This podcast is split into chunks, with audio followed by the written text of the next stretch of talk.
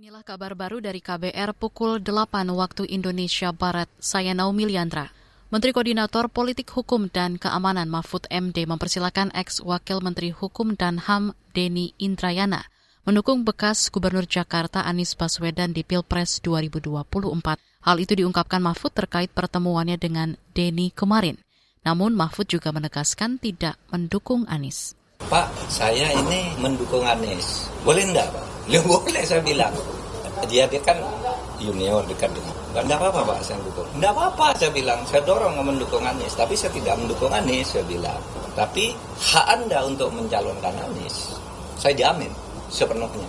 Tidak akan ada yang menghalangi. Dan saya akan menjadi jaminan. Silakan.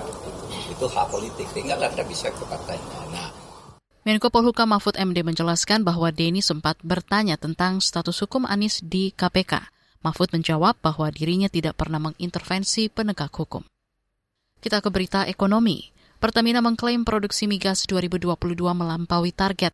Hal itu disampaikan Direktur Utama Pertamina, Nike Widiawati saat rapat dengar pendapat di Komisi Energi DPR kemarin.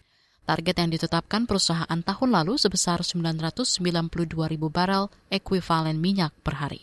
Dengan total uh, mencapai 1 juta barel oil ekivalen per day. Jadi ini adalah oil dan gas. Dari oilnya adalah 566 ribu barel per hari. Gasnya adalah 2,6 juta ska per day.